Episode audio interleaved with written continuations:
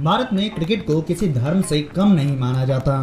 हिंदू, मुस्लिम, सिख, ईसाई, इन धर्म को मानने वाले अगर लोगों की संख्या निकाली जाए और क्रिकेट को देखने और मानने और खेलने वाले लोगों की संख्या निकाली जाए तो शायद क्रिकेट को देखने वाले लोगों की संख्या कई अधिक निकले। आज का हमारा एपिसोड क्रिकेट के ऊपर ही आधारित है। आज चर्चा करेंगे कि ऐसे मैच के बारे में जिसने भारतीय क्रिकेट इतिहास में एक काला अध्याय जोड़ दिया, एक काला पन्ना जोड़ दिया, एक मैच जिसमें फैंस ने अपना रौद्र रूप दिखाया। क्या था यह मैच किन किन टीमों के बीच खेला गया? जानेंगे सब विस्तार से इस एपिसोड में। नमस्कार, मैं रवि मिश्रा। स्वागत करता हूँ आप सभी का पॉडकास्ट विद रवि मिश्रा के एक और सुनहरे अध्याय में।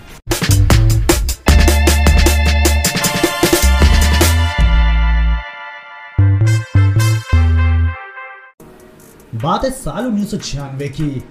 उन दिनों में विश्व क्रिकेट में भारत का डंका बोलता था। भारत बहुत धुआंधार तरीके से उस समय खेलता था। भारत की बल्लेबाजी विश्व क्रिकेट में प्रचलित थी, क्योंकि उन दिनों सचिन तेंदुलकर अपने चरम पर थे। सचिन तेंदुलकर का राइज हम सब देख रहे थे। ऊपर से उन्नीस सौ छियानवे का विश्व कप भारत में हो रहा था। तो ये भारत के लिए एक बहुत बड़ा मौका था विश्व कप जीतने का दूसरी बार। भारतीय टीम सेमीफाइनल में पहुँच चुकी थी। क्वार्टर फाइनल में भारतीय टीम ने अपने चिर प्रतिद्वंदी पाकिस्तान को बुरी तरीके से रौंदा था। पाकिस्तान को हराने के बाद फैंस की एक्सपेक्टेशन और खिलाड़ियों की उम्मीदें सेमीफाइनल जीतकर फाइनल जीतने पर थी। लेकिन इस टूर्नामेंट में अंडरडॉग बन के आई। श्रीलंका की टीम भी मौजूद थी। अर्जुन रानातुंगा की अगुवाई में श्रीलंका की टीम बेहतरीन तरीके से खेली। किसी ने सोचा नहीं था कि अर्जुन रानातुंगा की अगुवाई में श्रीलंका की टीम सेमीफाइनल तक पहुंचेगी। लेकिन वो अब सेमीफाइनल तक आ पहुँचे थे। मैच ईडन गार्डन्स में होना था और कोलकाता का ये मैदान खुद में बहुत ही ऐतिहासिक विरासत को समेटे हुए हैं। उन्नीस में विश्व कप का फाइनल यहाँ पर खेला गया। 2016 में भी टी विश्व कप का फाइनल यहीं पर खेला गया था। तो एक तरह से ये भारत के क्रिकेट इतिहास में एक ऐतिहासिक धरोहर के रूप में देखा जाता है। लेकिन उन्नीस सौ छियानवे में जब ये मैच वहाँ पर खेला गया तो इसने भारतीय क्रिकेट इतिहास में एक काला पन्ना जोड़ने का काम किया। इस मैच में दर्शकों का रोष देखने को मिला हमें। इस मैच पर ऐसे आरोप लगे कि ये मैच ऑलरेडी पहले से फिक्स था। के लिए ये सेमीफाइनल जीतना बहुत ही ज़्यादा ज़रूरी था, क्योंकि सबसे पहली बात तो ये भारत के अंदर विश्व कप हो रहा था और भारतीय फैंस के बीच में टीम इंडिया खेल रही थी। मैच की शुरुआत हुई। टीम इंडिया ने टॉस जीत लिया था। टॉस जीतकर भारतीय टीम ने गेंदबाजी करने का निर्णय लिया। भारत की तरफ़ से शुरुआती गेंदबाजी करने आए जवगल श्रीनाथ ने क्या शानदार गेंदबाजी की। पूरे सीज़न पूरे वर्ल्ड कप के दौरान अच्छी बल्लेबाजी करने वाले श्रीलंकन ओपनर्स को उन्होंने महज एक रन के भीतर ही चलता कर दिया। जवगल श्रीनाथ की ये गेंदबाजी देखकर लग रहा था कि इससे शायद श्रीलंकन टीम कभी उबर ही ना पाए। लेकिन उन्होंने बाद में अच्छा इसका बैकअप किया और एक अच्छा स्कोर स्कोर बोर्ड पे लगाया। 50 ओवर्स के बाद श्रीलंकन टीम दो सौ इक्यावन रन बोर्ड पर लगा चुकी थी। और अगर हम बात करें भारतीय गेंदबाजों की तो भारतीय गेंदबाजों की तरफ़ से सबसे ज़्यादा विकेट जवगल श्रीनाथ ने लिए। जवगल श्रीनाथ ने तेज़ गेंदबाजी करते हुए तीन विकेट्स अपने नाम किए। क्या आप गैस कर सकते हैं दूसरे नंबर के गेंदबाज कौन होंगे? सचिन तेंदुलकर। जी हाँ भारतीय बल्लेबाज सचिन तेंदुलकर ने इस मैच में दो विकेट अपने नाम किए थे। भारतीय टीम को अब जीतने के लिए 300 गेंदों के अंदर दो सौ बावन रन लगाने थे बोर्ड पर। देखने में भारतीय बल्लेबाजी लाइनअप के सामने ये स्कोर बेहद ही बौना लग रहा था। लेकिन जब भारतीय टीम बल्लेबाजी करने आई तो कुछ इस तरह से एक्सपोज हुई कि वो टूर्नामेंट से बाहर ही हो गई।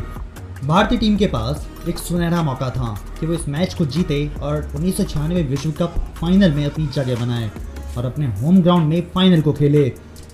लेकिन अफसोस कि ऐसा ना हो सका। क्यों? क्योंकि दूसरी पारी की जब शुरुआत होती है तो सचिन तेंदुलकर और नवजोत सिंह सिद्धू पारी की शुरुआत करने आते हैं।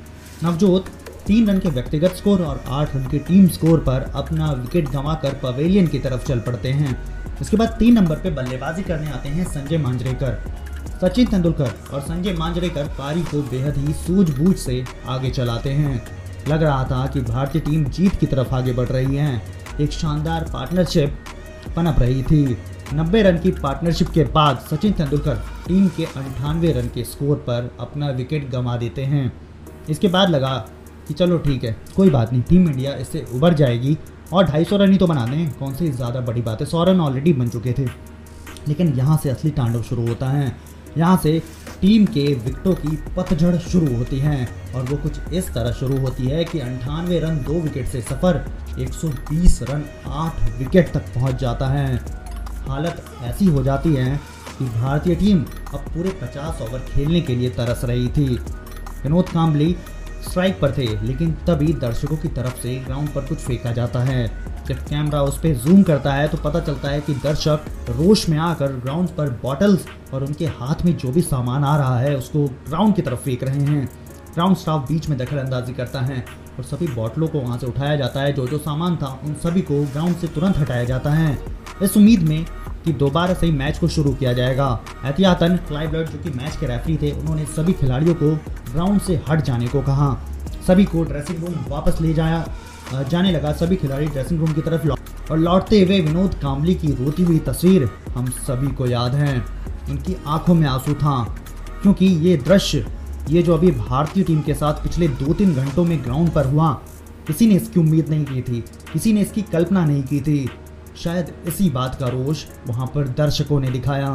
ग्राउंड पर जो कुर्सियाँ लगी होती हैं बैठने के लिए, उनमें आग लगा दी गई। कई जगह ग्राउंड में दर्शकों ने आग लगाकर अपना गुस्सा दिखाया। भारतीय टीम मैच तो हार चुकी थी, क्योंकि दो विकेट बचे रहते हुए। और क्राउड का ये गुस्सा देखकर क्लाइव लॉयड ने श्रीलंकन टीम को विजेता घोषित कर दिया। और क्रिकेट इतिहास में ऐसा उस समय पहली बार हुआ था कि क्राउड की उत्तेजना के चलते क्राउड के रोष के चलते क्राउड के गुस्से के चलते किसी टीम को, किसी विरोधी टीम को इस तरीके से जीत दे दी गई हो। और पॉसिबल था कि अगर मैच होता भी तो श्रीलंका की टीम उस मैच को जीत जाती और भारतीय टीम उस मैच को हार जाती। लेकिन मैच अगर पूरा होता तो मगर मैच कारणवश पूरा ना हो सका। भारतीय टीम सेमीफाइनल में जाकर ये मैच हार गई। और हम सबने उस मैच में क्राउड का देखा, भारतीय फैंस का देखा एक रौद्र रूप। ऐसा रौद्र रूप, जो कि हमने कहीं नहीं देखा ऑब्वियसली कहीं नहीं देखा इसके बाद।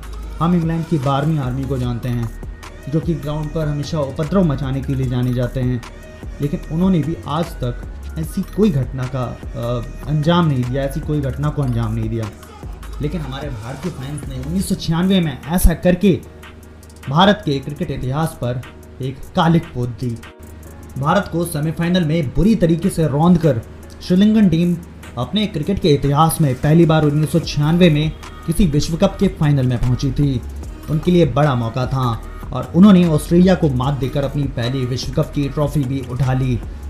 लेकिन उन्नीस सौ छियानवे विश्व कप का सेमीफाइनल का वो मैच आज भी हमारे जहन में होता है। जब भी भारत में विश्व कप आयोजित हुआ, हमेशा ये कोशिश की जाती है, एहतियातन, कि दर्शकों को काबू में रखा जाए।